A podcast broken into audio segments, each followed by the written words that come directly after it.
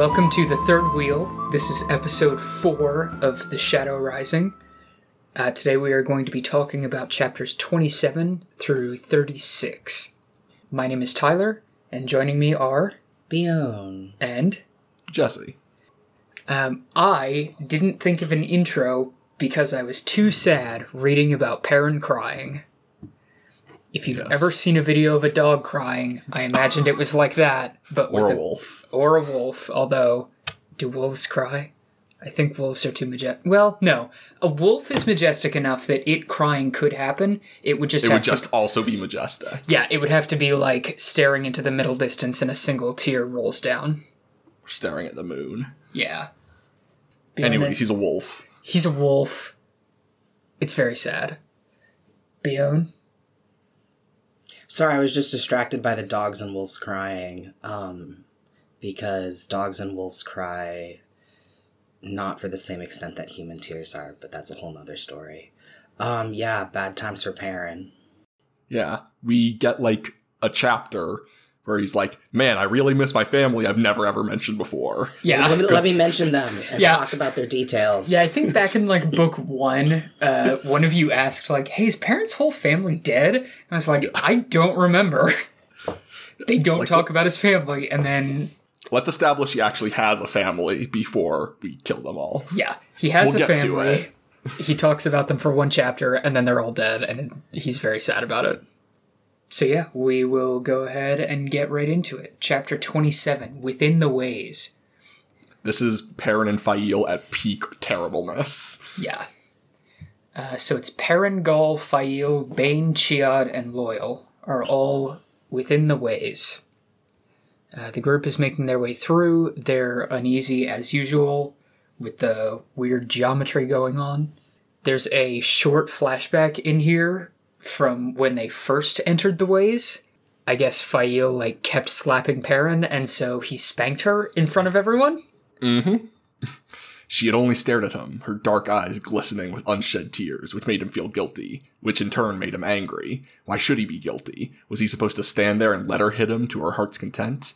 She had mounted Swallow and sat there, very stiff backed, refusing to sit gingerly, staring at him with an unreadable expression. Uh. Bian, did you pick up on her getting spanked? Because it doesn't say it. I didn't realize she was spanked. Yeah. That's why she would be sitting gingerly on her horse. Yeah. That's what I was guessing. I was like, hmm. yeah. This relationship seems great. yeah. So, Don't bring your kinks into public. It's not But weren't- okay. But they weren't even being sexy. They were just like trying to actually hurt each other yeah. to like demonstrate their feelings. Yeah, like Faile was angry, so she was hitting him, and Perrin was angry, so his response was to spank her. This is like disciplinarian spanking, not sexy spanking. Yeah. It just. I have a lot of deep sighs about the relationship. I was gonna say, I wish you could all see Bion's face, because oh my god. Because I mean, this is a this is luckily this is about as extreme as it gets. Yeah. Like even later in this section, they get a bit more good to each other. Uh, and later in the series, it gets a bit less, you know, terrible and a bit more emotional. it also becomes much more i mean not a i won't say what the spoiler is but there's like there is a spoiler reason that this is the way that their relationship works and it sucks until they tell you what the reason is and then you're like okay well it doesn't make it better but at least Still I, sucks. But yeah I, at least i get it the interactions involving spanking, at least from my perception, spanking, if you're ignoring the whole kinky side, it's something you do to a child as like a punishment for them doing something childish. And so I don't like that aspect. yeah i don't usually see people doing that to adults Well, no, when it's we're just- at work and like, oh no, your patient fell. Well, come over. You know what time it is. So that aspect of spanking I don't like because the connotations with children and I don't appreciate it when women and children are lumped in the same concept. yeah. Uh, it's a bit icky for many levels. And she does Rita's younger, and um, they just need to have a conversation because repeatedly there's different, like, men talking amongst themselves and women giggling to themselves, and everyone being like, I don't understand what they're talking about, or what are they thinking? Why can't they just be clear? Yeah, It's we like, got some well, peak 90s sitcom gender stuff in this Yeah. section. What if you had a conversation about, like, your preconceived notions and the fact that you live in a society? I mean, that's sort of the thing. Is like, Wolf Boys Rise Up. yeah, like neither of them understands that they are Living Do- in a society. well like neither of them understands that the other doesn't also have the same preconceived notions about how things work so like there would be no reason to have a conversation about it because they think that they're both playing by the same rules the other one is just bad at it but it turns out that they think they're like they think they're playing the same game but they're totally doing different things But isn't Faile, like, Faile. Faile, di- di- distinctly ethnically diverse? yes Yeah, she's a borderlander. So why would you assume because Perrin's a big strong boy like the Borderlanders, and Faile's a woman, and He's women, also like from a very insular place where he's never had to deal with other cultures. Exactly. So like he wouldn't think about it and she's like, "Oh, he's a big strong man." So I've seen big strong men before. This is how big strong men work. They're also both like 18, 19 or no, Faile's older, so like 19, 20. Anyways, You and I weren't any better at 19, 20. we've talked about this stuff in many different ways. Well, it keeps coming up. But we didn't interact like this, No, but we also grew up together. which is weird. Yeah. We're Anyway, old. on to the second. Well, we're not that old. We're just we're old enough to have legit childhood friends and have it not just like a. please Nakama. That's not what that even means. I know. Anyways, Anyways, on to the second bullet point. So they eventually reach the end of the path in the ways, uh, and then some Trollocs attack. Weird that there's Trollocs in the ways. They get fended off, and then a Myrddraal strikes. The Aiel are holding it off for a moment until Perrin goes in and uh, kills Seals. He then hears Machin Shin approaching, and they all run out of the waygate, with Loial sealing it up behind them so that it can only be opened from the outside. And then once they are outside, Perrin's like, "Where the wolves at? Where the wolves? Where the wolves? Where the wolves at?" ow. And they're all like, "Hey, let's try and not remember that Machin Shin exists, so we can ever sleep again." The chapter goes by pretty quick. Yeah. Like, just at the end of this chapter, like, we get a scene with Faile, like, treating Perrin's wounds and them being kind of actually civil to each other. Mm-hmm. So, like, at least even within this chapter, they show signs of not being a totally lost cause. But even then, it's weird because her thing is like, "I'll clean and dress your wounds, but if you think I'm gonna like sew up your clothes, then She's just don't." being a tsundere. She, there's no dere. She's just She, she, she just sewed up his wounds. Well, but she's still being. Never mind. Also, the bit where she gets mad about like the thought of him asking her to stitch up his clothes is like implied to be sort of a displacement of her feelings about how close he was to dying. Mm. That's fair. Good job, Jesse. No, you like started to say something like three separate times. Oh, well, part of it is I was just thinking about the ways with Loial because he really didn't want to permanently destroy it. Mm-hmm. And so it just made me wonder are the ways alive relatively? Yes. Okay. I mean, they keep talking about how the ways are alive. Yeah. But, like, do they have feelings? No, not like that. It's alive in that it can be influenced and is like a fluid thing. It's alive like a tree, and Loial likes trees. like, he really likes trees. Protect those good trees. Okay. And then with the whole Tsundere Falcon lady, um, I, I would say she does show some Dere characteristics because uh, Perrin notes that while she's sewing up his wounds, she is acting as if she is more hurt by the action of doing that than he is from actually getting his skin pierced. So, like, she clearly has affectionate feelings and whatnot. Yeah, there's a lot of that stuff in there. It's just also sort of hidden under all the pettiness. Maybe my markers are just off. If like if you're not reading closely, it, they just suck. But every now and then they don't suck. So They I just suck, wanna- but with an asterisk. yeah. So I just want to be able to see both sides. So you're a centrist. Yeah. Wow. Mark my vote as present. Oh boy. Disgusting. Jesse's status on this podcast has been demoted from co-host to present. um, so 28 to the Tower of Ghenjei. This t- chapter is cool. Yeah. Um, so they all settle down into two separate camps for the night. Yeah, I agree. This is really cool. Uh, with Perrin and Gaul are still on their own because the women don't want them there. I mean, the dream stuff is. I know. I was just. uh, they talk for a bit about all the weird stuff going on, like how women exist. It's really ridiculous. This is the thing where he's talking about like women, it's like trying to understand the sun, Yeah. which is actually, we can understand the sun. There's this thing called science. um Yeah, but back in these times, the only way you could understand it is by staring at it, which is discouraged. Anyways, that's frustrating. Also, I have a, a really hard time taking the dream sequence seriously when he's like, Hopper, Hopper, Hopper. I'm just like, oh, why didn't it have a cool name? Well, the It's hopper not is his real name.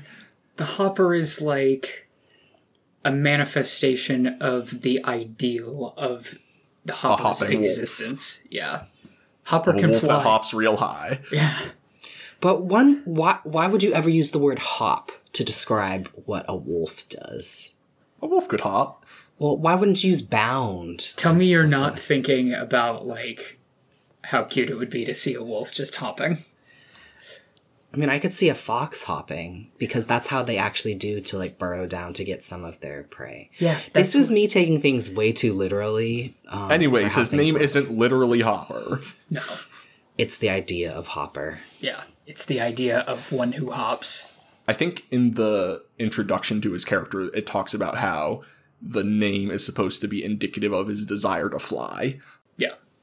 So, Although I didn't read it like that, but if you were, I would understand that reading the word hopper over and over again would be a little silly. It's really hard for me. It sounds like it's really hard for you. Truly a struggle. Uh, so now Perrin is in the wolf dream. Um, he's seeing visions of the present and future of the other main characters, which aren't. They don't matter. I mean, they don't matter for this. Like, sometimes they're worth going over, but it's like these things are actively happening. We don't need to talk about them. And then as he's traveling around this area of the wolf dream, he sees another person really far away, which is weird for him. skinning a wolf. Yeah. Uh, they know. Well, yeah. He doesn't notice that he's skinning a wolf until he gets there. Um, but they see each other. The man leaves, and then Perrin teleports, and he's like, "Why is this wolf so skinned?" Yeah, but then they start like flash stepping around the mountains, like shooting arrows at each other. Yeah. Like over miles and miles, which Yeah. I think is pretty cool. Yeah, they're like teleporting around, shooting each other. And then eventually, the man enters the Tower of Ghenjei, which they like both teleport there, and then the guy just walks into it. Um, and Perrin is trying to figure out how to follow, and then Hopper shows up, and Hopper's like, "Don't." That dude's Slayer, and he's here in the flesh. Yeah. Uh, his name is Slayer. Like you said, he's present in the flesh, which is a thing of evil, which they've already said. Uh, somebody else has already said that being present in Tel'aran'rhiod is evil, but not necessarily as a function of doing it, just because people that used to do it did it to do evil. So, like, I don't know. Apparently, people that know how to do things in Tel'aran'rhiod and are like super good at it are bad people thinks about how back in book three, Lanfear and Ishamael had talks in Tel'aran'rhiod about which of them was better at it, and those were some pretty evil people. Yeah, it might just be that the Forsaken know how to do it, and the Forsaken are real bad. Yeah. So at this point, Birgitte arrives and tells And Per- she spills all the exposition, Yeah, which I she- appreciate. Yeah, she's like, I'm here to exposition at you. Don't talk. It's the power And apparently- dreams. Yeah, apparently, this tower is where the fox and snake people live, Yeah. which I didn't catch on my first read somehow. Yeah. Um, but they don't, like, live in the tower. The tower is like a portal to their dimension. Um, so yeah, the snakes and the foxes, the Aelfinn and Eelfinn.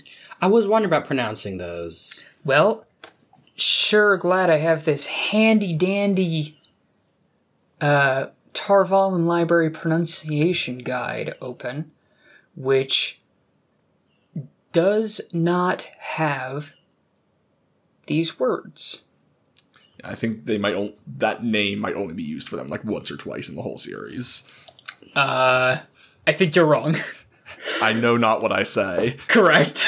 Aelfinn, Eelfinn. um, yeah, it's more than two or three.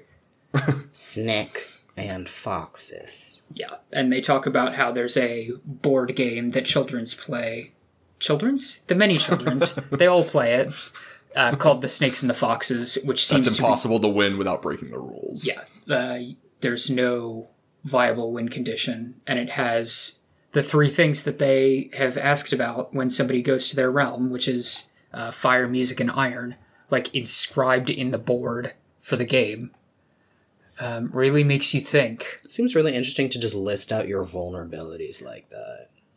Well, I think the idea is like you can't come any further if you've got these things.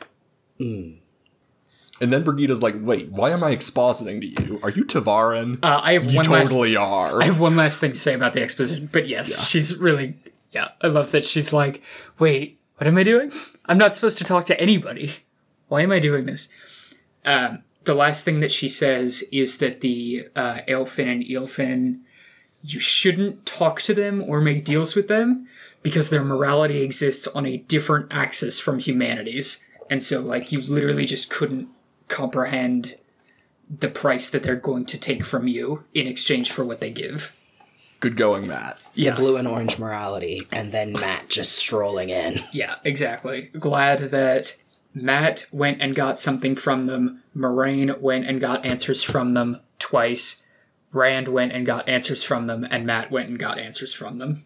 This is fine. This is fine. Don't think about that.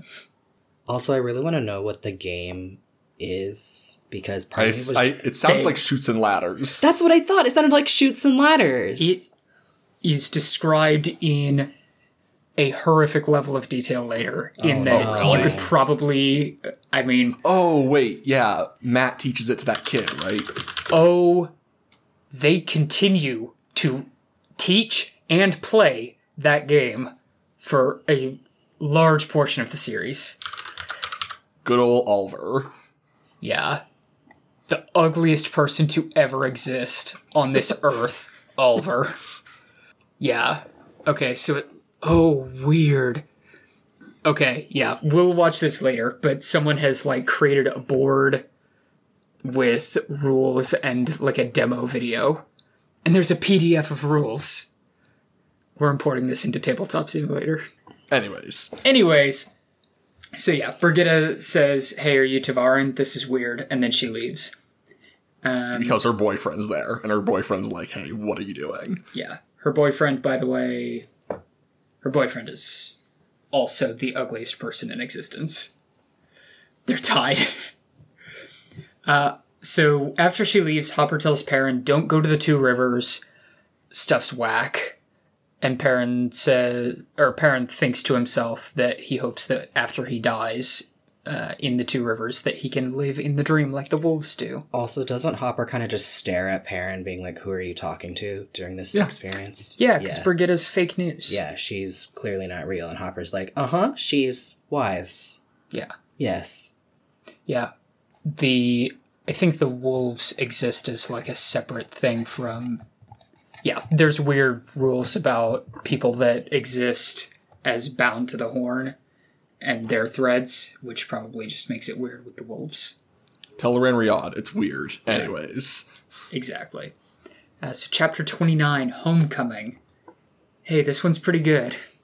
Hey, remember that Perrin has a family? Did you know that Perrin has a family? Well, I sure didn't. not anymore. He's got a family for like two chapters. Uh, so the group makes their way down to the two rivers with a small detour to check on Tam's farm. Uh, it looks like it was burned months ago. And Perrin decides that the only way to do this is sneak away with Gaul to make sure that Faile can't stop him from turning himself into the White Cloaks. Um, when they finally arrive at the two rivers, and it's uh, just Perrin and Gaul for this, um, Perrin heads straight to the Winespring Inn to see the al'Veres. And there's this.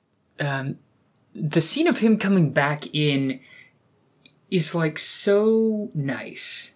It's fun. It's really great. Everybody's It's that it's that stuff where you get like you sort of have to imagine what it's like for them seeing Perrin. He like left like a year and a half ago, and now he comes back with a big beard Yeah. and an Aielman and a Ogier.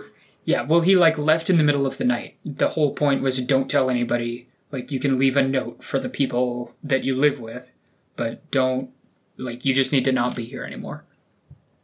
And so one day Perrin was just gone, and then he shows up, like you said, with an Aielman by him. And it's like, oh, Perrin, What have you been up to? my boy, my sweet boy. It's interesting because that's also sort of a manifestation of like ta'veren-ness. Because hmm. it's like, wow, some stuff really must have happened to you. Yeah, It's like, yeah, it did. yeah. Uh, stuff's crazy out there. The streets is crazy right now. Got that Rona. Yeah. Uh, and then the al'Veres meet Gaul, and Gaul gives them something that's super duper valuable, just casually. yeah, I forget what it is, but it's something made of gold. I think It's it has, like a gold pepper mill or something. yeah, yeah. I think like he gives a salt shaker, and one of the girls gives a pepper mill, and the other one gives like a silver bowl or something. Yeah, it's stuff that they stole from Tyr. Yeah, and I think Perrin mentions that each one is like worth more than anything else in the two rivers. So, point is, Culture. Culture. Uh, Faile bursts in with Bain and Chiad. She's upset with Perrin because she was eavesdropping that he's gonna go get himself killed on purpose. Which everyone, except for Perrin, is like, don't do it. Well, Gaul is like, do what you gotta do, my dude. Well, the thing is, I'll follow you. Gaul is to my also debt. Gaul is way too chill. yeah. Well, the thing is, people feel like it's something that would make sense if his family wasn't already dead. Mm-hmm. Yeah, which he doesn't know. So, after everybody calms down, because um, whatever her name is, the uh, female al'Vere, Marin. Marin al'Vere, is like, listen, come over here and talk at the table. We're gonna have some tea. Um, so the Trollocs are back. They are burning the outlying farms, which is how Tam lost his, I believe. Um, the White Cloaks are present and making trouble, uh, but only for the families of Rand, Mat, and Perrin. And they are at least tangentially slash accidentally defending the people of the Two Rivers from the Trollocs. Uh, also, Perrin's whole family's dead. Yeah, that was totally the Trollocs. Yeah. Uh, yeah, the the Trollocs. Uh huh. Don't Definitely. don't look at. Hey, is that some wormwood over there? Don't look at that. Nothing is suspicious. No. Please continue your normal behavior. Which. Yeah. So, I want to say, even on this third read through, I was like kind of tearing up during Perrin's breakdown. Um, but It's handled well enough. It would have been better if, like, we understood he had any feelings about his family whatsoever before this. yeah, also that he had a family. It would have been nice to establish this when they were establishing other things You know, back when we were in their village in the first book, even. for There was- ages. There was no time. We had to hear about all the fireworks that the peddler had. Not a single line. Not a single word. Enough that we all questioned whether they existed. It literally could have just been like a single note about his siblings or like the last the last feast time or whatever because Bel Tine was like a celebration or whatever. So he, that's like a celebration time where he saw his family. Like, Also, wouldn't it have made more story sense for it to be like the Luhhans who died? Like I- that would mean more, and it like would have meaning towards his whole like blacksmith character arc. That's true. Yeah, because like, he sees. We care more about them than his previously non-existent family. Although the Luhhans being dead, I could see that causing an issue with like stepping on Rand's character arc of the um like you have to throw away the thing that you want and that you were going to do in order to become the thing that you have to do. Like I guess, but I mean, I feel like the Luhhans being dead wouldn't necessarily cut off that character arc. no, but I feel like it would It would just in the same add another dimension to it, and Yeah. people like dimensions. Well, I think the real problem is that there's, um, you know, there's just not enough space in these books to include any sort of description of a character's background Yeah, they're or just their so thoughts, concise. their feelings. You know, to take character arcs in weird, long-running, long-winded directions. Um, you know, You gotta maybe keep that pacing tight. yeah, maybe if there were more books in the series, we'd have. Maybe if, listen, maybe if Jordan gave the events of the books some breathing room. Oh, okay. Oh, God. this needs to be edited so oh much. Like this book series, I'm I'm coming at it with a new perspective now, and it's less bitter. but still, it needed to be Wait. highly edited. What's this new perspective? The new perspective is I got some spoilers for how it ends from Tyler, and so I'm less bitter now. Though I Uh-oh. still have lots of questions, and I feel like there needs to be many discussions because I'm displeased with it. But now that I have a perspective on how this all ends, ages from now, um, No pun intended. ha, it it's it's allowing me to take a step back and not get so caught up in things. But yeah, Huh. uh. Well, don't spoil me. I, I won't. I won't. I've managed to mostly avoid like Omega Endgame spoilers. Except for the one that I accidentally dropped on you. Yeah. Tyler, you don't do that to people. I did. I did do that to people. That's terrible. I didn't mean to. But yeah, um it it felt awkward as in like look at these people you might want to care about cuz Perrin does and then they're dead. I mean, it was written well enough, like the actual scene. It's just like a bit baffling that this is like the first time we've really talked about his family. Yeah, I mean, I think that's what we keep talking about is that when Jordan wants to execute well on a specific scene, he can. Like, I don't.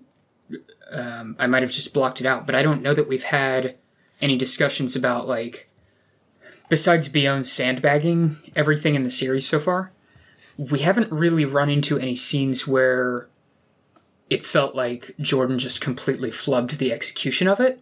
What about that scene in The Great Hunt where Rand kills all those Trollocs? Rand has a scene where he kills all those Trollocs. In The Great Hunt, where he like goes, th- it's like a whole chapter of sword forms.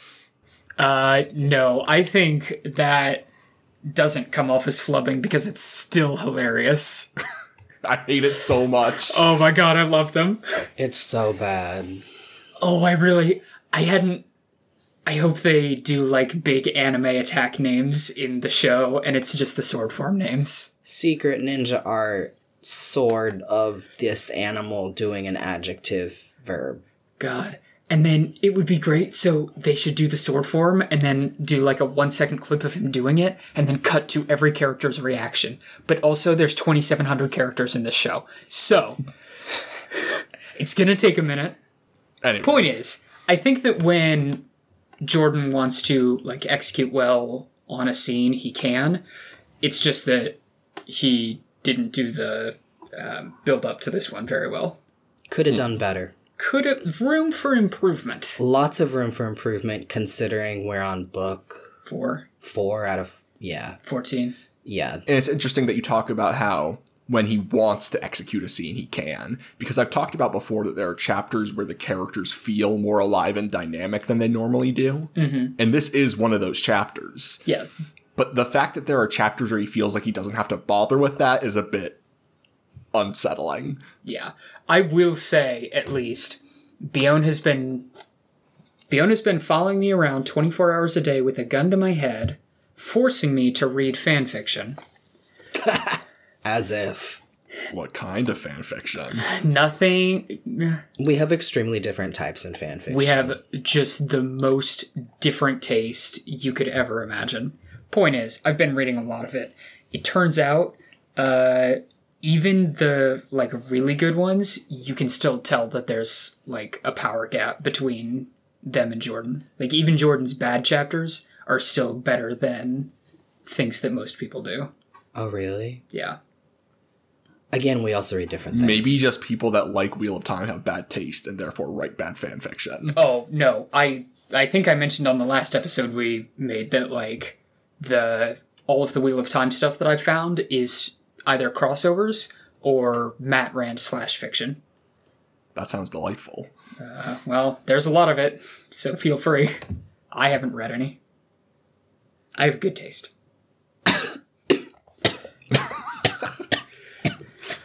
Sure. Don't hurt yourself. I mean, Anyways. I feel like for anyone to have good taste in fan fiction is extremely relative. But I'm I'm kind of taking this perspective that I take with fan fiction in reading the rest of these series, where it's too many words, and it's always the people who you don't actually want to read their stories, where they manage to write over three hundred thousand words, and you just deal with it because you want to read something that someone actually completed for once. So yeah, I mean, Jordan literally didn't complete this, so that's actually true. Oh my god. Yeah. Just just treat it like an a like this a, is like if the author dropped the story and the beta reader came in and finished it. And the beta was like, oh god, finally, I can do it better. Yeah, that's true. Uh, before Perrin's breakdown happens, there's some really good stuff. It's, um, he like, he's intercutting his dialogue with thoughts about his family in a way that's very like, normally the way that Jordan writes the dialogue is a character will say like a sentence and then think for an entire paragraph and then say a second sentence. Instead, what Perrin is doing is he's like saying something and then having just a one uh, one sentence flashback to like an image of one of his siblings doing something, and then someone will ask him another question and he'll go on, and that's. I think it's really effective to build it up.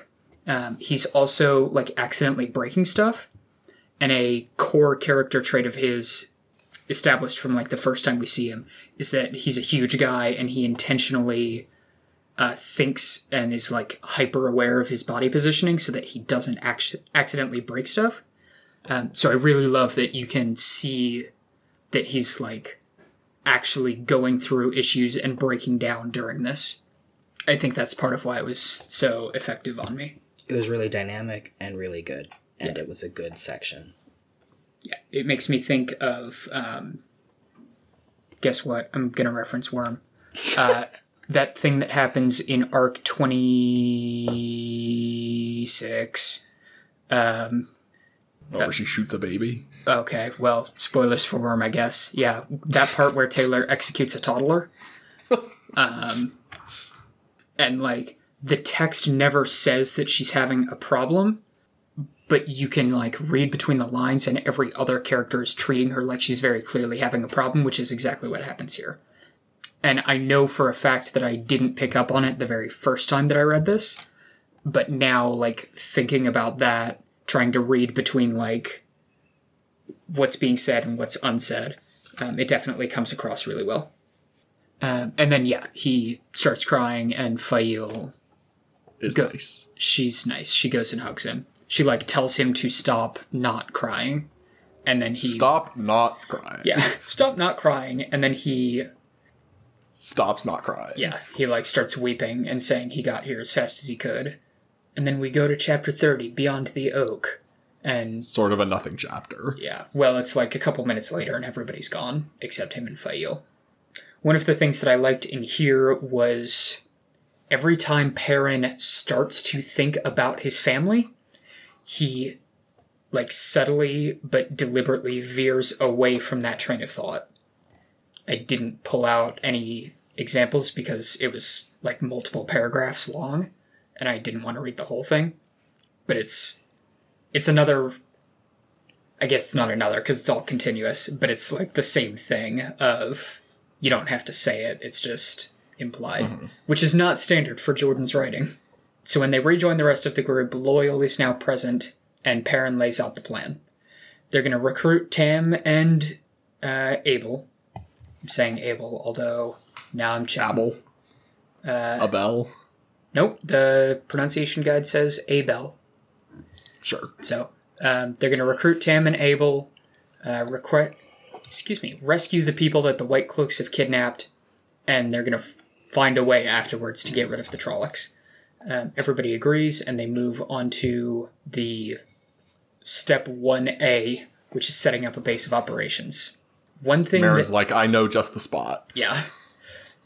Um, one thing that I did pull out here, just to continue with the like, I don't know what it is about Gaul, because all the other Aiel are like chill with a bunch of stuff, but then they clearly have their thing.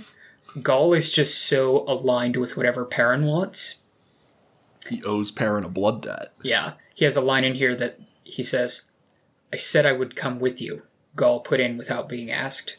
I did not mean until the journey grew hard. Even He's though, good. yeah, even though we're seeing more of the Aiel, they still have because that's usually the thing, right? Is like the conservation of ninjutsu. So you would expect that now that we're dealing with groups of like tens of thousands of Aiel, they would be less cool. Mm-hmm. But Gaul is still cool. I mean, we have a bit of it, and that like we get a direct comparison between Aiel and Warders, and that they're about comparable. Mm-hmm. And we've seen plenty of Warders and plenty of Aiel at this point. Mm-hmm. In this scene, it was kind of jolting to have them go outside and then have the villager who's like licking the boots of the white cloaks being like, aha! You're here! Yeah. Like, take a step yeah, he back. sucks. That's the point. Yeah. Take a step back, dude. I can smell the boot polish on your breath. Yeah, and and she just shuts him down with the women's circle and every single thing that they can do to shut them down.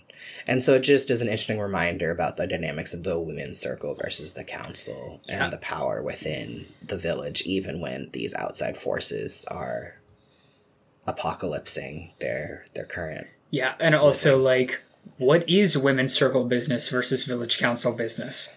This seems to affect both. Yeah. And they're both saying that it's their business. Why is this happening to me? Why do I have to read this? Jordan.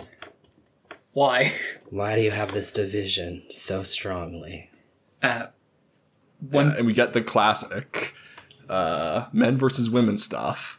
Yeah, where I I very specifically didn't put it down in the notes, but since we're talking about it, the thing where Yeah. like both the men and the women separately go to talk to Perrin and Faile about like and give them the same advice about handling the opposite sex. yep Yeah, and it saying, sucks You have to you have to know when to rein them short, and when and when there's nothing to do but give them their head. Letting them have their way when it isn't important makes it easier to check them when it is. It's like, wow, this is a really shitty way to describe like a functioning relationship. yeah Like you know, in a functioning relationship, like there's give and take, and you compromise, and sometimes you do things you don't want to do. But you know, just you know, put it in the context of it being a gender thing. Only that- manipulate based on genitals. yeah you're not like and that like everything that you do in your relationship that isn't exactly what you want to do is a calculated manipulation of your partner. Great. Yeah it's like you're not building up enough goodwill that you can then spend it on the thing that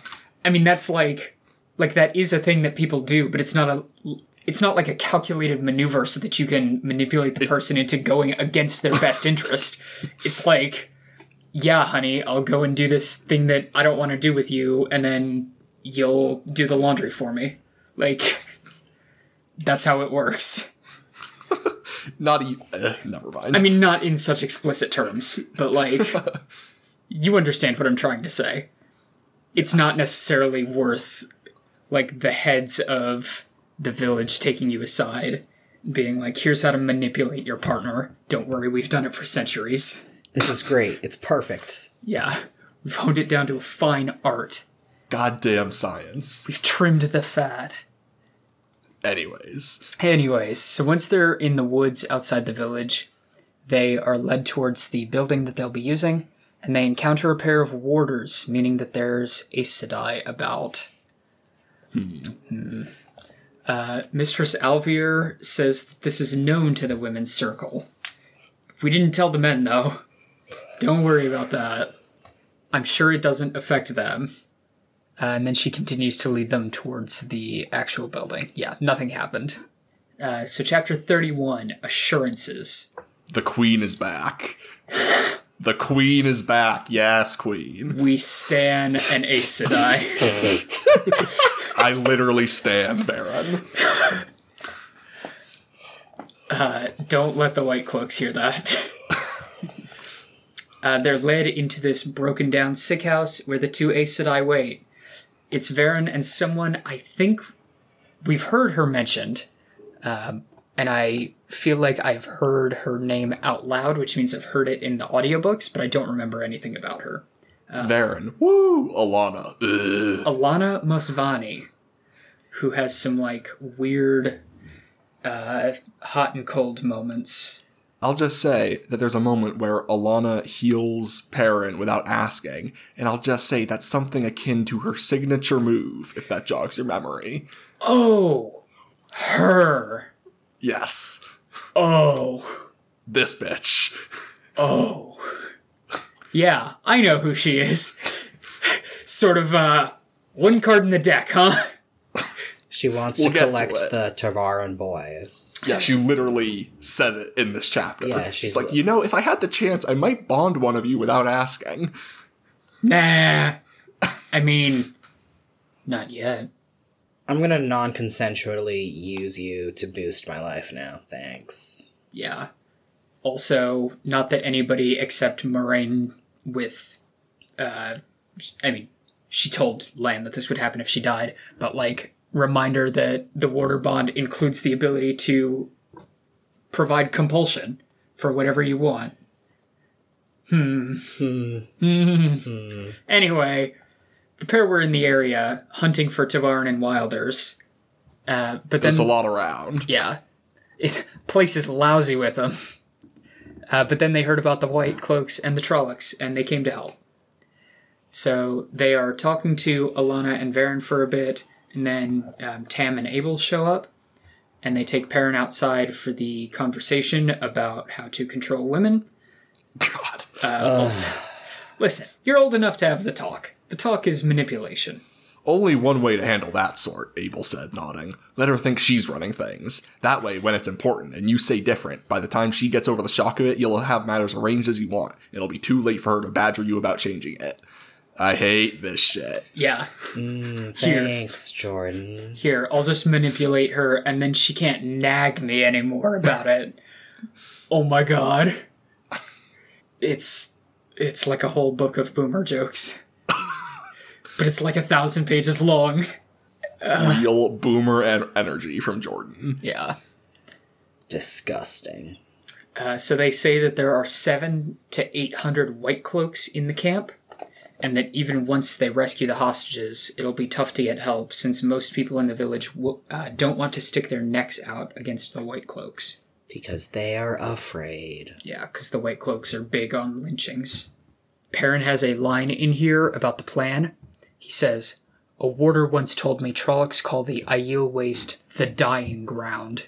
I mean to make them give that name to the two rivers. So edgy. Uh, his whole family's dead. Killed by the Trollocs. He literally has edgy anime boy backstory Yeah. at this point. Yeah. Yeah, like I went to go train with somebody else, and then when I went to go home to see my family, they'd all been killed by the monsters. Hmm. Uh, so we cut to Dain Bornhald looking over his camp. Uh, by the way, I didn't mark it at any point, but every time somebody says the name Bornhald around Perrin, he's like, "Oh, Geofram, that old guy. I know him. He's reasonable," which is great. It's another one Oh, of he, those. he, he doesn't realize it's the junior, not the senior. Yeah, because he doesn't know that uh, died. Oh. I, don't, I didn't actually quite realize that. Yeah, uh, all of the White Cloaks that were in Falme died, except for uh, Byar, who saw it and then went to report. I know that. I just didn't realize that Perrin didn't realize. Oh yeah, he like has the thought about um, and nobody, and they're just called Child whatever uh, last name, so that nobody ever says that it's Dain. So we cut to Dain Bornhald uh, looking over his camp. He is proud of his little lawful good army. But not Ordeith. No, uh, he has a little scene where it's shown that he doesn't want to commit undue cruelty. He just wants to get justice. Uh, because he sends somebody to tell the Tinkers where they're allowed to go and where they're not. And then he stops the guy and he's like, don't hit them. Just say mean words. What a nice Nazi. Yeah, sticks and stones will break their bones. So don't do that. And then, yeah, he sees Ordeith's part of the camp, and it's awful. There's just like refuse, and the people there aren't very neat and tidy. It's almost as if he has an effect on people around him. Yeah, some sort of miasmic aura. Maybe some sort of more death. Uh, so, Ordeith uh, is summoned to him. They talk for a bit. Ordeith makes a comment about if he was just allowed to torture people as much as he thought was necessary, they'd already have Perrin. Which, tough stuff. Dain dismisses him, and Ordeith returns to his little mini camp. Where he's torturing a Myrddraal. Yeah. Uh, his influence is clear. Everything's dirty. There's no order. Uh, everyone is under like the complete mental control of Ordeith, or like they can do whatever he wants, and then he has some. I don't know how he phrases it, but he basically says if he gave the order, then like everybody becomes like a mindless slave to him. Um, he makes it clear in his thoughts that he tortured the Aybaras to death, including like flaying and burning. The Right. children. Yeah, because he told them to give up Perrin, and they were like, "No, I you're, don't know where he is. we don't know where he is. You're dumb. Also, your nose is dumb." And he was like, "Cool, your whole family's getting tortured to death," which is some tough stuff from my guy Ordeith. Tougher than usual, even. To confirm, he is the embodiment of human evil. Uh, yeah. He's a combination. Yeah, so like Shadar Logoth before it was Shadar Logoth was just this guy showed up. Uh, I don't know if his name was Mordeth at the time. I think it was. Um, he showed up and he was a bad dude, and he basically turned Shadar Logoth into an entire. Shadar Logoth. Yeah, he turned it into Shadar Logoth, which the entire city became the embodiment of human evil. Uh huh. And then Padan Fain was like a dark friend who was very close to being an embodiment of the Dark One himself. yeah, he was like And then he also got Mordeth. Yeah, he was like being hollowed out by the Dark One just as a function of the way that the Dark One works and by instilling that like that thing that he did back in book 2 where when he was being interrogated he would like sometimes just look through multiple floors and walls like directly at the boys. And so that was the dark one, dark one, not Ishamael pretending to be the dark one that turned. Correct. That was the Dark One, Dark One. Because he was at um, Shayol Ghul in the Pit of Doom. If you are in the Pit of Doom, then the Dark Talking One. to the actual factual Dark One. Yeah, if you see him in your dreams with the like fire face and the cloak, that's Ishamael. Okay.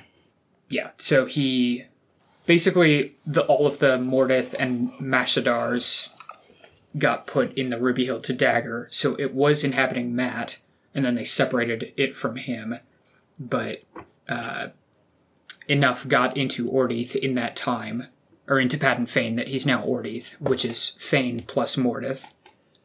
I see. Yeah. And so, do the White Cloaks have any ability to actually sense dark friends, or is it No. just No, No. no, Okay. they like I. I made the comment earlier. They literally just read a Jordan Peterson book and like formed a religion around it.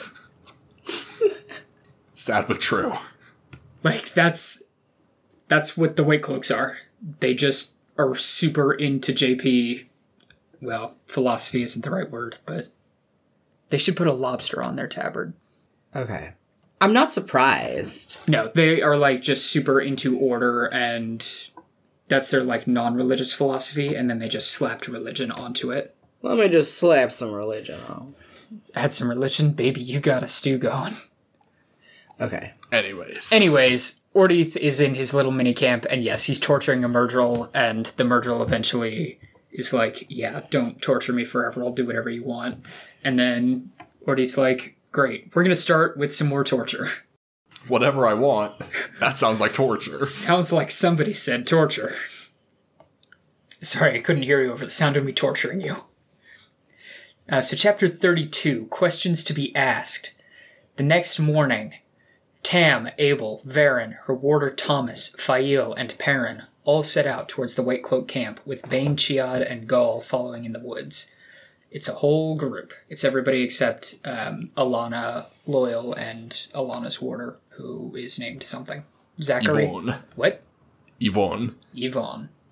She also has another warder that died, she mentioned. Yeah, uh, maybe that one was Zachary. I think Zachary and Zachary too are their names. One of them died on the way in. Uh, so she's a little upset about that. There is a lot of talk in here trying to speculate on the presence of the Trollocs, uh, what they're doing, why they're here, why they haven't just killed everyone. Uh, but there's nothing, they don't like come to any solid conclusions. They are traveling along the road. They see a house with people in it. They decide to go over to the house. Uh, and when they get there, there is a like a whole paragraph dedicated to Perrin being happy that this girl that he used to have a crush on is not who he still has a crush on because now she's a fatty. It's so gross. So Laila was a Lewin now. Odd. Mat never could dance. Think, thanking the light for his escape, Perrin looked around for Faile. Which is so gross. Thank God I got out of there. Yeah, thank God I dodged that fatty bullet. Now where's my hot girlfriend? Yeah. It's so disappointing. Oh my And God. here's the thing. It's so bad. for the show, they were casting someone named Laila for a character called Laila Aybara. Hmm. So his fatty wife, oh, thank God she's dead. Anyway, hey, hot girlfriend, how are you? Some people are thinking that might be it, and that would be disappointing. that would be a tough look. I mean, you know what? If you didn't want to cast Perrin's entire family, but you still wanted to establish that it was sad that the people that he left behind died, it would probably be better to do it with one character. And rather than explaining where the rest of his family has gone, it would probably be easier to say they're all dead. The only person he has is his wife. Yeah, but he still gets with Faile before he knows she would be dead. yeah, also his whole like honorable human being true. aesthetic. Uh, if he's just like leaving in the night with a note for his wife, that's not an honorable dude move. Well, we'll just have to trust the big Rafe in the sky. Anyways, Anyways. Per- Perrin doesn't like fat chicks. Yeah, which is weird because Jordan. Well, no, no, no, no. It's weird because Jordan very clearly likes Plump. plump chicks. He doesn't like I mean- stout women. They're just plump enough for a cuddle. But But not quite stout. no, but this lady is stout. And again, I can't stress enough, she's a fatty. It's like she also just had a baby. Calm down, Perrin. Yeah, seriously. We don't need your objectification of the female form. Yeah, I remember that one sticking out to me. I, I, I first read. remember you texting me like, "I'm sorry, did Perrin just freak out because his like ex crush is fat now?" he did. That happened. It's gross. It happened. We all read that chapter. It made me disappointed. Well, Perrin just lost some good boy points. Perrin has to eat dry food for a month now. We're not buying you any more wet food as a punishment. Uh, so in the house, there's a lot of talk and reminders about how these people don't know anything. They're like all super ignorant farmers. and gossips. Yeah. Uh, they're concerned for their homes and the people that live nearby, but they've been tricked by the White Cloaks into, uh, as Verin says, believing people they've known all their life are dark friends. That's sort of their jam. Yeah. People are sheeple. People are sheeple. Insert the Blazing Saddles thing here. Real salt of the earth. you know, morons. hey, Lord Luc's here. Hey. Uh, yeah, Perrin is offered a place to stay. Uh, he says he has to go. And everybody's like, hey, that's great. Anyway, Lord Luc is here. So, chapter 33 A New Weave in the Pattern. Lord Luc is here. He's a trash man. He's a real weird guy. Yeah.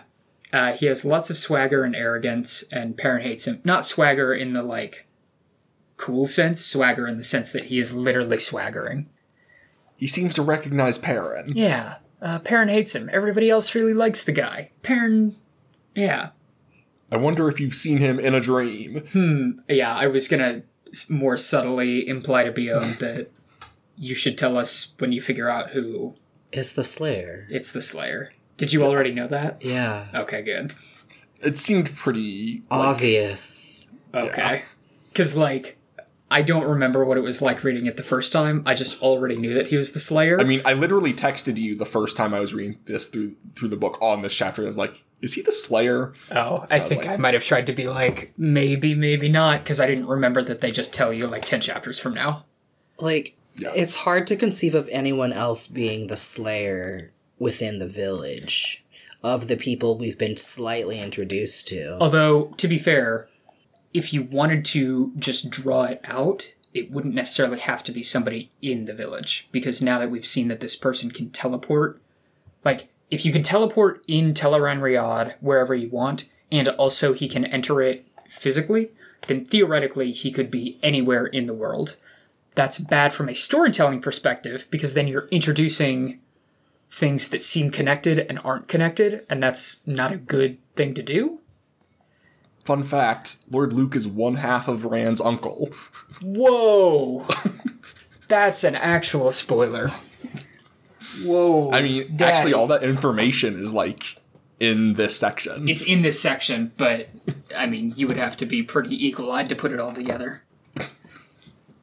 Or pretty wolf eyed, I guess. Yuck, yuck, yuck. We'll talk about it in a bit, because Beyond looks mildly confused. Not confused. to in- it. Yeah. The half an uncle just made me think of surprise, I'm three baby uncles in a trench coat. What? Well, You know, like three babies in a trench coat? yeah, but three baby uncles? Well, with the half uncle. Like, That would be a third of an uncle. in the second book, we got a reference to Lord Luc in the Waste has fused with uh, a Borderland prince Yeah. somehow. We'll get to. Don't think about that. There's an answer, but the answer is don't think about is it. the answer that one of them gets to be Voldemort's head on the back of the head of the other? If I said yes, would you be upset? I wouldn't be surprised. Well, more yes than you probably thought when you asked that question. Ooh, is one of them living out of the other one's heart? Is it just like someone's heart and then it's their face? No, in uh, in the waking world they're one, and in Ter- uh, Tel'aran'rhiod they're the other. Mm. Mm. Anyway, everyone likes Lord Luc. He's a great guy. Uh, but he does all that he can to undermine Perrin in front of the villagers, which means that he's not a great guy. How dare he insult our protagonist? Yeah, so Perrin implies that Luc is using the situation to his advantage and pops off at the collected people about how hoping that the White Cloaks are going to protect them from the Trollocs isn't going to work out long term. He pulls some ta'veren stuff. Yeah. Yeah, he says that the that they're prideful and foolish and that they need to stick together as a village rather than scattering around the farms and families. Politics. Uh, yeah. Well, he's And then, and then everyone listens to him. Yeah, very quickly, and despite clearly not wanting to, but until he pulls some magic on them. And Verin scratches her chin and says, "Fascinating." Fascinating. You'll love to see it, folks. uh, so after the people are convinced by Perrin, they start to head to Emond's field, uh, with four of the young men joining Perrin's group on their way to the White Cloaks. I don't know who any of them are except Wil al'Seen because, God, we just can't stop talking about how boyishly handsome he is. Because Faile smiled at him. Yeah, Faile is smiling at him. She's smiling at Lord Luc too, and then they have this little moment where she's like, Yeah, she's like, "I did it just to make you mad. I'm sorry." and Perrin's like, it d- didn't work, haha. and Faile's like, it worked. yeah, so along the way, they stop at more houses, and Perrin gives the same speech, uh, and his little group swells to like 20 people. This whole time, Perrin. Verin is scratching her chin and saying fascinating. She's saying fascinating. Perrin's like, I don't even know what the word ta'veren means, as he's like actively Tavarining. It's great. He's so dumb. Salt of the earth. Yeah. Uh, so when they arrive at the White Cloak camp, they're like kind of hidden on a ridge, I think. Um, he leaves uh, all of the boys and then has. Perrin realizes that he's begun giving orders. yeah, he accidentally is giving orders to people. But then Tam and Abell are like, it's fine, man. Yeah, they're like, you're doing good. Tam would know. He was in the Illian army. Um, so Perrin leaves the boys and has Faile, Bain, Chiad, and Gaul all go with him into the White Cloak camp to get the Cauthons and Luhhans out. Um, they sneak in, they get the hostages, and they make it most of the way out, uh, but they raise the alarm at the last second. Uh, so when they get back to the group, the hostages, Tam, Abell, Faile, Bain, Chiad, and Gaul, uh, all go one way, and then Perrin with the group of boys, Verin, and what's his name, uh, Tomas, all go another. And And Perrin's like, Are you gonna help? And Verin's like, Nah. Perrin's like, "Oh, I'd love to, but no." I'm a researcher. Yeah. Do that thing again. Yeah. Uh, so they are drawing the white cloaks away, uh, and they're making a distraction, which I like. I like the sort of arc across these last um, chap uh, couple chapters where Perrin is thinking about how this like isn't a game, and he's trying to instill it into these boys that like listen, you could die. This is not for funsies. If you want to go, then go. And then at the end, they have this. Maybe it's just knowing what will be happening in the coming chapters, but there's like this one little moment of Perrin is riding ahead, yelling, and then they all start following, yelling, and it eventually stops being like a "Hey, come look at us," and just like a "Oh man, this is sick." So yeah, they make this distraction, and then Perrin uh, finishes out the chapter by announcing that their next mission is they're going to go hunt some Trollocs. It is interesting that we continue to call them boys when a parent remarks that they're all older than him, so it's weird for him to take charge before the whole thing takes place. Mm-hmm. Which is Yeah, like, I mean, a lot has happened. Congratulations, you're ta'veren. I literally clipped this. Perplexed, Perrin scratched his beard. He had taken charge. Now that he thought about it, neither Tam nor Abell had really made a decision since leaving the al'Seen farm. Only offered suggestions and left it to it and left it to him. Neither had called him lad since then either. Interesting, Verin said. Hmm. Interesting. Interesting. I love Verin. I don't know if you've noticed, but I stand a Verin. She's good. Uh, so, chapter 34 He Who Comes with the Dawn. I wonder who it is. You don't. We've known since, like, literally the first time anyone uttered that phrase, you were like, it's Rand. Yeah. I'm shocked. Speaking of, we're back to Rand. Oh no. Wait, you mean it's not Couladin? No. I thought it was Couladin's, Couladin. Couladin's brother Muradin went in. It's clearly him. He's going to be a major character. Uh, so Rand and Mat are almost back from Rhuidean, and I didn't miss typing out the word Rhuidean at all. Uh, Rand has a thought. Uh, Wow. sorry, no, I, I, I have no idea what I was typing. These notes were made at like, the next couple chapters of notes were made at like 1 a.m. So you'll have to forgive me.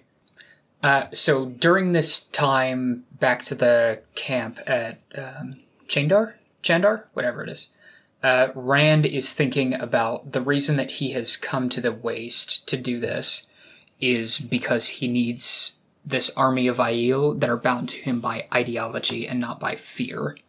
When they arrive at the camp, uh, Couladin leads a dozen of his warriors to attack Rand with like multiple Like, you definitely killed my brother. yeah, like multiple rounds of spears being thrown at him before uh, Bael steps in to stop the whole thing and reveals the marks on both of Rand's arms, declaring him the Car'a'carn. And Mat's like, that means Chief of Chiefs. Yeah, Rand's like, I know the old tongue. Uh, so Rand finds out that Moiraine and Aviendha both went into Rhuidean, and it's been a week since the four of them entered. Uh, he and Mat are led to a tent to have their wounds tended to, and we get confirmation that the memories you see in the glass columns is hereditary. Yeah, I noted that. you were correct. Um, well, I was just guessing. I wasn't trying to be like, oh, I don't, I maybe. Like, I, I legit didn't remember. There is this great moment in here between Rand and Egwene that is this last. Because there's a point in here where, in this section, where Moiraine talks to Egwene about, like, hey, could you be the spy? Uh, or maybe it's the wise ones asking Egwene, could you be the spy on Rand for us? And she's like, no, I don't think Rand trusts me anymore. But then they have this moment. I mean to change what is permitted and what isn't, Rand told them levelly. Become used to it. He caught Egwene muttering about him needing his ears boxed and grinned at her. Egwene can stay too, since she asked so nicely. She stuck her tongue out at him, then blushed when she realized what she had done. It's this little like, Friends, aw, they're friends. They just have you're my best friend, Batista. Yeah. Peace, dude. This is weird. uh, so here we get the story about Rand's parentage. His mother was a Wetlander noblewoman who abandoned a son back home after a foretelling that said that she must. She had to become a maiden, which she did, and then married the chief of her clan. Despite the rule that when you become pregnant, you need to stop being a uh, Maiden of the Spear, he allowed her to continue fighting during the Aiel War, and she died giving birth to Rand on Dragonmount. Rand's father, uh, feeling guilt, then went north to fight Trollocs in the Blight until he died, and he was killed. Fight, fighting a man who looked a lot like his wife. Yeah, uh, Rand's mother. So Hey, Bion, Yeah. do, do you think you know who Rand's half brother is? We've met him. yeah, because they talk about Rand must have a half brother. Is that Luc then? No, Whoa. No. Okay. Luc is the weird uncle that's not Luc is only related because he, yeah, because he ate. Luc is the lord in the wastes that killed Rand's father, who looked a lot like Rand's mother. Yeah. Because he was Rand's mother's brother. yeah. so Luc is Rand's Oh. uncle. Yeah. Rand's half brother is, I'm just gonna say it, is Galad. Oh, okay. So, so Rand's mother was married to this guy. They had Galad, and then the mother ran away. The father went on to marry Morgase and have Elayne and Gawyn. Mm. So, um, like those two and Rand are like cousins once removed, Uh huh. um, but they're not like blood related. So it's fine that Rand and Elayne are together. It's fine. it's fine. It's only They, they would be they would be like step siblings. yeah, like at most. Yeah. Um, so then Rand's mother had a brother who was Lord Luc. His mother went and had all her situation. Lord Luc fused with a Borderlander noble. Lan's cousin, by the way. Lan's, uh, I thought it was Lan's, yeah, it was Lan's cousin. Because they talk about, so Lan's father had a brother, and the brother was the reason that the whole, that Malkier this family tree is so fucked. yeah, that Malkier fell, but they had a son, and the problem was that the son wasn't ever going to be anything. There was jealousy there. So Lan's cousin fused with Lord Luc and is now the Slayer. So that Borderlander is the Slayer. Lord and killed Rand's bloodfather. yeah, who killed Rand's bloodfather. So the Slayer is the Borderlander side, and Lord Luc is the uh, Cairhienin noble side. Mm-hmm. Same being. Yeah. So like this is all stuff you could technically have figured out at this point. You would just have to be like really obsessive. Yeah. It also doesn't necessarily matter. I was just trying to think of like generic male who who could be related to Rand.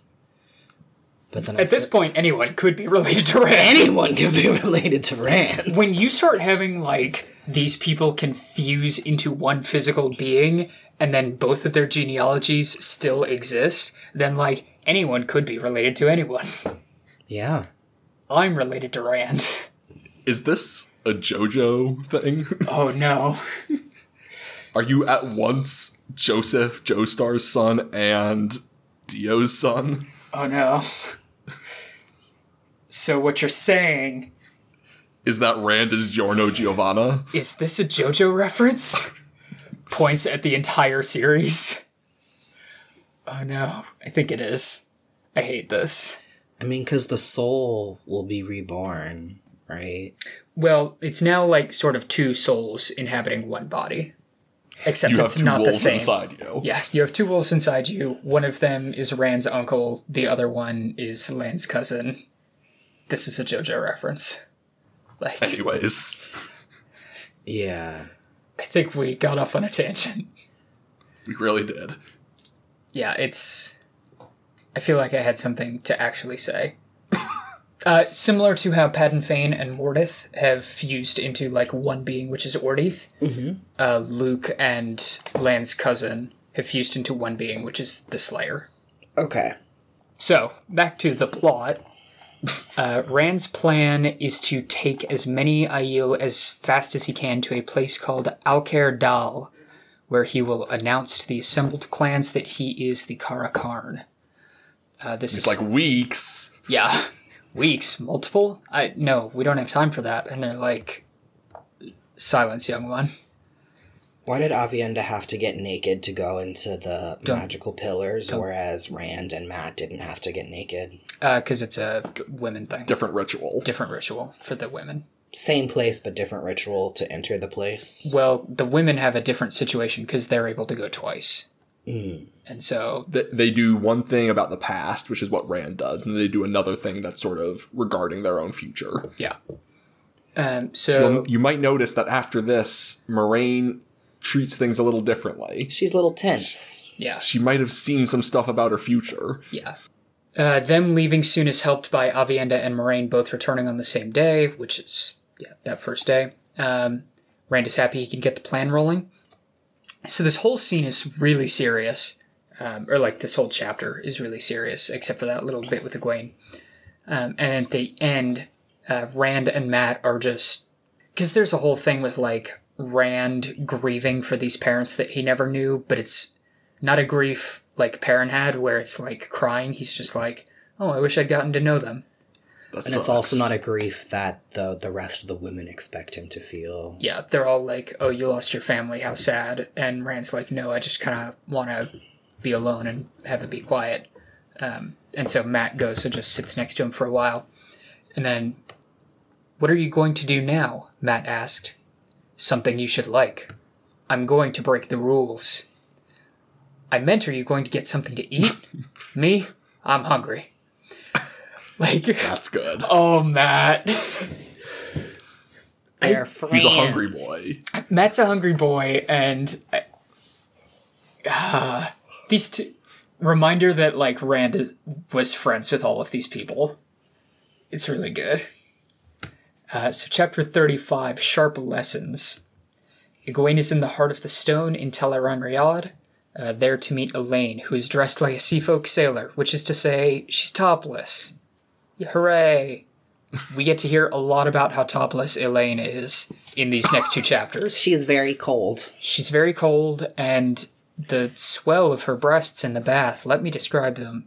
That part's funny though, because Round. Aviendha's It like is because Aviendha's like, it, just Aviendha's furious. like, wait, you, you haven't seen Elayne naked? Let me describe her to convince you that you should stick with her. Yeah, but it's not even.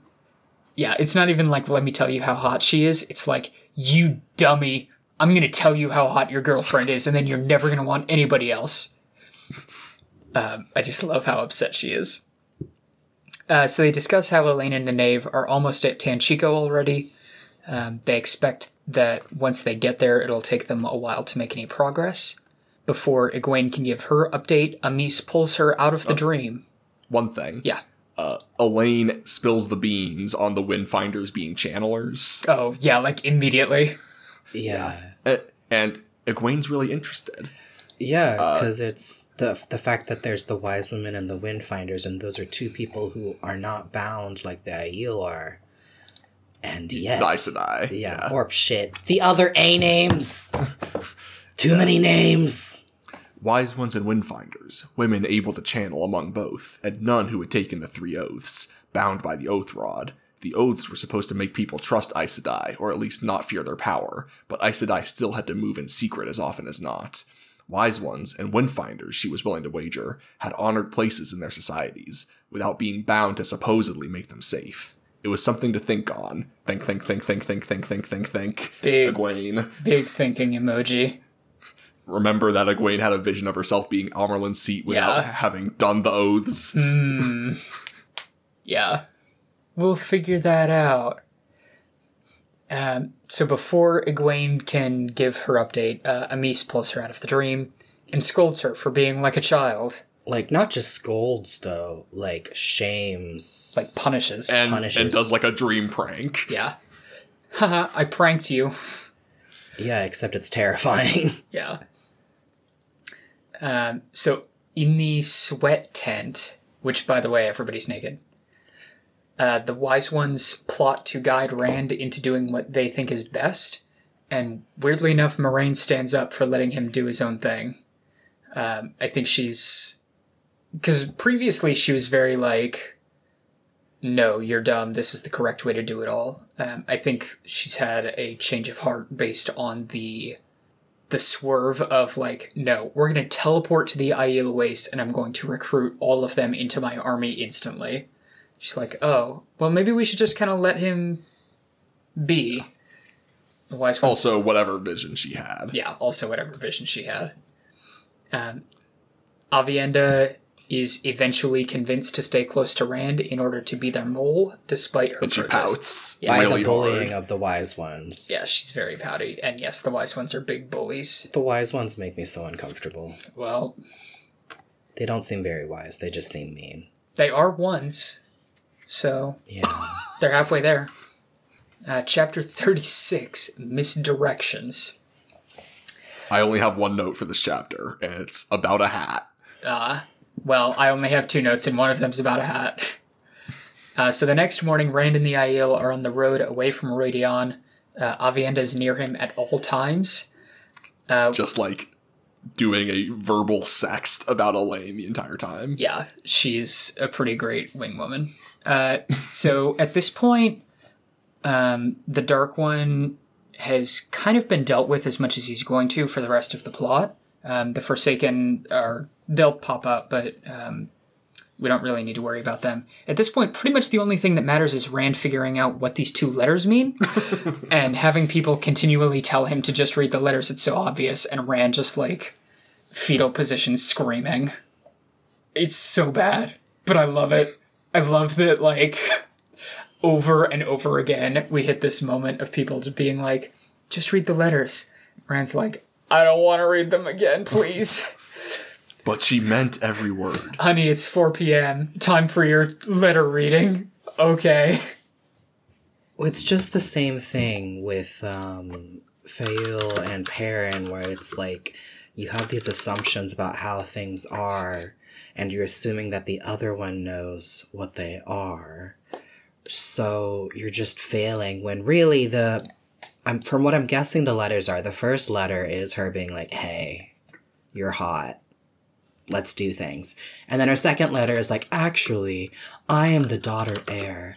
And I'm not normally like that. I'm not a loose woman. I'm not normally like that. So just like, you gotta respect me and my role as this noble lady. It's more like you're an absolute goddamn woolhead. Uh, why did you not try and stop me from going? Okay. But yeah, it's like be because this is such a binary society and there's so many rules about how to act, like there's these assumptions about how the significant other works and how you need to manipulate them into doing what's best for them. And it's like all these silly manipulations and nonsense when it doesn't have to be. But the tension exists because of simply how their society is constructed Anyways, the rest of this chapter is regarding a hat. yeah. Um, so later that day, a train of peddler wagons arrive, and Rand and some Aiel go to meet them. Uh, Mat buys a hat from the leader, Kadere, and Rand has some cryptic words about Kadere's eyes and him being evil. But mostly the hat. He now has a big wide brimmed hat. Yeah. Which he will have for the rest of the series. Matrim People love his hat. images. Look at this hat. Beyond's looking at the hat. He looks like that guy in Moomin. Anyway, Oh, its name is Snufkin. That's what that dude's name is. anyway, Mat with the hat looks like Snufkin. anyway. Mat has this hat now. He is almost done with his. He is a total lad. Yeah. He's almost finished acquiring all of his accessories. He's only missing two of them. Anyway, Anyway. uh, that's the end of this section. There's some fun stuff in here. Yeah, there's some fun stuff. There's some less fun stuff, but you know, you take the bad with the slightly less bad. Uh, Thought we were gonna. I thought we were about to do some facts of life. No. uh, so next week we are going to read chapters 37 through 45. I don't remember why I picked those, but I will trust past me to have done a good job. Um, I mean, this ending point was a bit of a non sequitur. yeah, I mean, there wasn't really a good place to end it. Uh, Jesse, where can people find us? People can find us on our Twitter at Wheel Reading. I'll have the link in the description. And if you leave a review on iTunes or your podcast services, it makes it it a lot easier for people to find us. And we love hearing from people who listen to the podcast. Yeah. Um, well, cool. This has been The Third Wheel. I'm Tyler, I'm BL. And I'm Jesse. and we'll see you next time. Goodbye.